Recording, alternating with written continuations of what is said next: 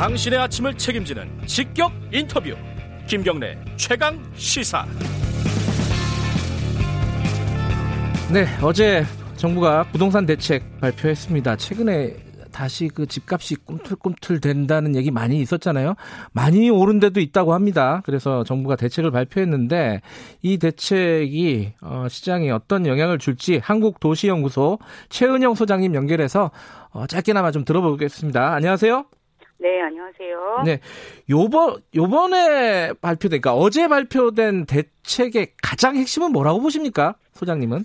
네, 제일 문제가 됐다고 보, 어, 계속 얘기됐던 게 풍선 효과와 갭 투자 아니었습니까? 그래서 네. 그 부분에 대한 대책이 나왔다라는 게 핵심이 있고요. 음, 그다음에 그다음 제도적인 가장 큰 변화는 사실 저는 정비 사업 주재 정비 쪽에 있다고 보는데요. 네. 이쪽에서 지금 뭐 나중에 다시 얘기하겠지만 그 재건축 사업에서 분양권을 받으려면 2년 실거주 요건이 네. 추가돼요. 네. 얘는 사실 법을 바꾸는 것이 그 우리나라의 제도가 바뀌는 것이어서 그 점이 좀 주목할 만한 음, 생각합니다. 알겠습니다. 그럼 지금 말씀하신 부분 하나씩 간단하게 좀 여쭤볼게요.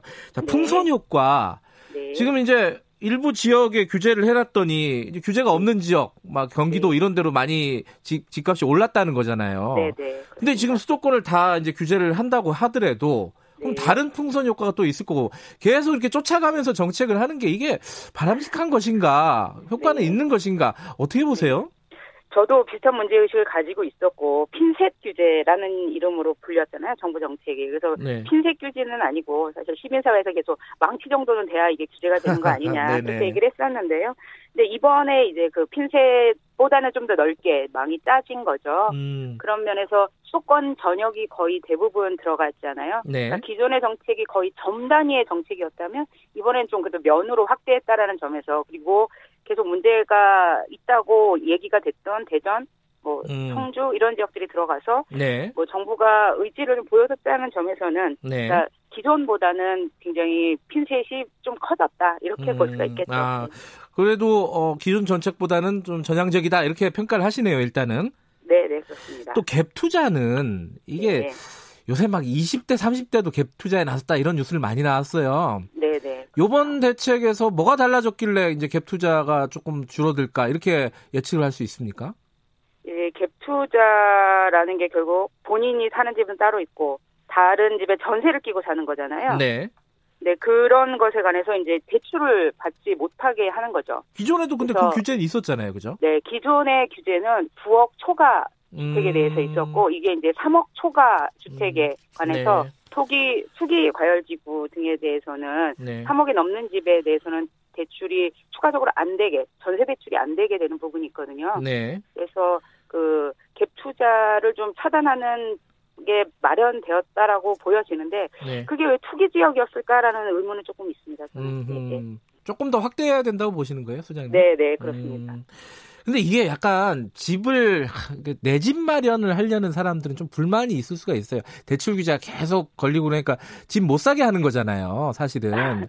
그러니까 그 그런 불만에 대해서는 뭐라고 말씀하시겠어요? 어, 한, 사실은 예. 그 하는 분들에게 가장 중요한 정책은 네. 주택 가격을 안정시키는 거거든요. 음. 그렇잖아요. 사실은 집이 지금 굉장히 마음들이 급하신 이유 중에 하나도 주택 가격이 계속 오르기 때문인 것이지. 그렇죠. 예. 그게 주택 가격이 안정될 거라고 생각이 되면 네. 그렇게 급해질 이유가 없는 거거든요. 음. 그러면 본인들이 대출을 받아서 집을 사는 게 아니라 뭐 대출을 일부 받긴 하겠지만 상당한 금액을 모아서 네. 주택을 해서 살 수 있는 환경을 만드는 게 가장 중요하다고 봅니다. 전 사회, 사회적으로는. 음, 네. 그래서 지금 이러한 그 시장이 워낙 그 박근혜 정부 때부터 주택 시장을 띄워놨기 때문에 지금 굉장히 이상한 과열 상황이고 네. 그래서 주택 시장의 전망이 어떻게 될지가 굉장히 불투명하고 저는 언젠가는 안정될 거라고 보지만 음. 대부분의 분들이 결과적으로 또 뛴다 이렇게들 전망을 하시잖아요. 대부분의 음. 전문가들이 음. 그런 상황에서 그 굉장히 2030 실수요자들이 마음이 급해질 수밖에 음. 없는데 결국에 주- 집값이 안정될 것이라는 시그널을 정부가 일관되게 주는 게 어떤 정책보다도 중요하다고 생각해서요. 뭐 빚을 내게 하냐 못 내게 하냐 그건 좀 본질을 벗어나는 음. 문제라고 생각합니다. 근데 이게 네. 지금 어, 문재인 정부 들어와서도 지금 부동산 대책이 굉장히 네. 자주 나왔잖아요. 네. 그런데 안정이 안 된단 말이에요. 말씀하신 것처럼. 이제 이거 이게 그- 핀셋 규제라는 정책을 음. 했기 때문에 핀셋이면 계속 핀셋을 늘려야 되니까요. 음. 근데 이제 이번에는 조금 면으로 많이 확장을 시켜놓긴 했는데 음. 근데 이제 고- 그런 부분들에 관해서 어떤 정책은 핀셋으로 하고 어떤 정책은 전국적으로 해야 되는지를 좀 정부가 생각을 해봤으면 좋겠는데요. 예를 들면 분양가 상한제 같은 건 네. 원래 노무현 정부 때 도입됐고 전국적으로 시행됐던 제도거든요. 네. 근데 지금 분양가 상한제도 핀셋 규제예요. 현재로서도. 음흠. 이번 대책이 발표되었어도 분양가 상한제 같은 경우에는 전국에 전면적으로 시행돼야 될 필요가 굉장히 강하다고 보거든요. 음흠. 그래서 핀셋으로 투기 과열 지구 투기 지역으로 규제할 것과 그다음에 전국에 동시 시행해야 할 것들에 대해서 정부가 조금 더 고민을 하면 주택 가격 안정이 네. 좀 빠르게 될 수 있지 않을까 싶습니다. 아, 아까 그리고 재건축 아파트 분양권 이게 네. 이제 2년 이상 살아야지 분양받을 네. 수 있다. 이거는 네. 시장에 어떤 효과가 있는 겁니까? 그거는 굉장히 중요하고? 우리나라에 음. 예, 굉장히 에, 어제 보면서 제일 눈에 띄었던 건데요. 저로서는 사실 나, 음. 나 머지는 기존에 있던 대책을 좀 더 강화하는 그렇죠. 정책이었다면 이거는 기존에 없었던 것이고 그다음에 우리나라 개발 사업과 관련된 패러다임이 사실 변환되는 거거든요. 음. 사는 사람이어야 그 집을 분양받을 수 있다는 거예요. 음. 2년을 거주해야 지금은 사실은 이런 강남의 재건축 아파트들의 대부분은 외지 소유자들이거든요. 네. 부재 지주라고 할 수가 있겠는데 그런 분들이 결국 그게 개발되면 그 분양을 받아서 아파트를 갖게 되고 개발 이익을 갖게 되고 이런 방식이었단 말이에요. 네. 그런데 지금은 재건축에서 그런 이익을 얻으려면 거기 살아야 한다라고 하는 것이라는 측면에서 음. 이제 재건축 요번엔 재건축이 한정되었지만 네. 재건축 재개발이라는 제도가 결국 실수요자들 거- 그곳에 살고 있는 사람들의 입장에서의 유리한 제도로 바꾸겠다라는 점에서 음. 굉장히 좀 달라지는 제도라고 생각합니다. 예. 그게 좀 본질적인 얘기인데 이게 수요를 네. 이렇게 어, 죄는 문제.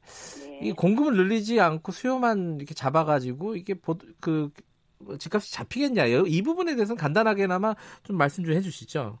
그 부분에 관해서는 네. 정부가 사실 공급 대책을 발표를 안 하고 있는 게 아니거든요. 계속 음. 했고 5월 달에도 했고 그다음에 그 서울에 용산 같은 정비청에 그 정비창에 8천 가구를 공급한다고 했고 음. 신도시처럼 이렇게 네. 대규모로 공급한다고 했는데도 공급이 부족하다라고 이제 계속 얘기들을 하시는데 근데 그러면 서울에 네. 부족한 집이 어떤 집이냐 수도권에 아, 예, 예. 시간이 없어서 저렴한 집이 10초. 부족한 예. 것이거든요. 예. 네네. 알겠습니다. 그 주택 가격 안정이 내 집 마련의 첩경이다. 이 말씀을 기억을 하겠습니다. 고맙습니다. 네네. 네. 한국도시연구소 최은영 소장님이었습니다. 오늘 여기까지 하겠습니다. 내일 아침 7시 20분에 다시 돌아오죠.